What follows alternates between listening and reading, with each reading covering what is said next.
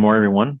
Welcome to another edition of Two Minutes with Todd. My name is Todd Jones. I'm the Chief Investment Officer for Gratus Capital. Thanks for joining us today. Let's take a look at some market activity from last week. Last week was a bit of a down week for across most asset categories. Real catalyst being interest rates having risen a little bit in the U.S., going from 2.7 to roughly 2.9 on the U.S. 10 year. And what did that do to markets? Well, commodity prices were pretty resilient, down only a half of a percent if you use the broad commodity index. Bond index, however, was down 1.1%. It's a pretty decent sized move on a weekly basis. U.S. stocks, the S&P 500 was down 1.15. International stocks were down 3.1. And then the small cap index, Russell 2000, was down 2.85. Again, turning to chart one, what was the real catalyst? I think it's this realization that markets will need to price in additional upside to interest rates. And the primary reason for that is what you see here on chart one, which is a, a picture of what they call real interest rates. And real interest rates, just for reference, are nothing more than nominal interest rates like the 10 year bond currently, which is at 2.95, adjusted for current inflation, which right now is 8.5%.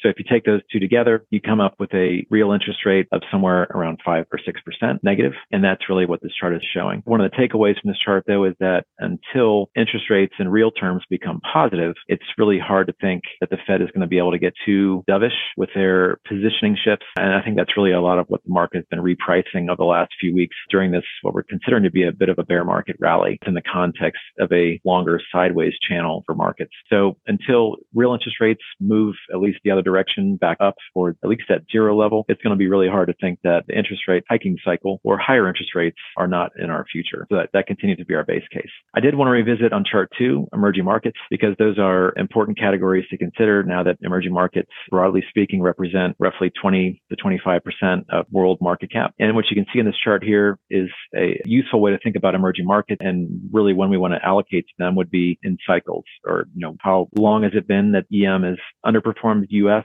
markets versus historical timeframes? What's that dynamic been like? What's that performance change been? And what can we glean from that? So I think emerging markets tend to underperform and bottom when there's multiple different issues going on within some key countries, but also when their currencies are declining in value versus the US dollar. For those that aren't aware, US dollar right now is relative to things like the Argentine peso, Turkish lira is at uh, multi-year highs. And typically I think what this chart suggests is that only and when the US dollar starts to go down in value versus a broad basket of emerging market currencies and international stock or currencies like the euro, is it, I think, safe to dip our toe back into the emerging market asset class? Until that time, we'll probably remain on the sidelines, but it's just a useful reminder that when we do hit that upcycle for emerging markets, it can be very powerful as this chart suggests. Thanks for joining us today. We look forward to speaking to you again sometime soon.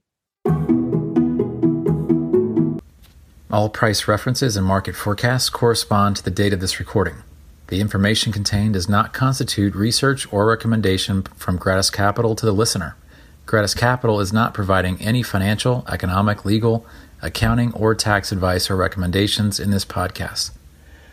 In addition, the receipt of this podcast by any listener is not to be taken as constituting the giving of investment advice by Gratus Capital to that listener.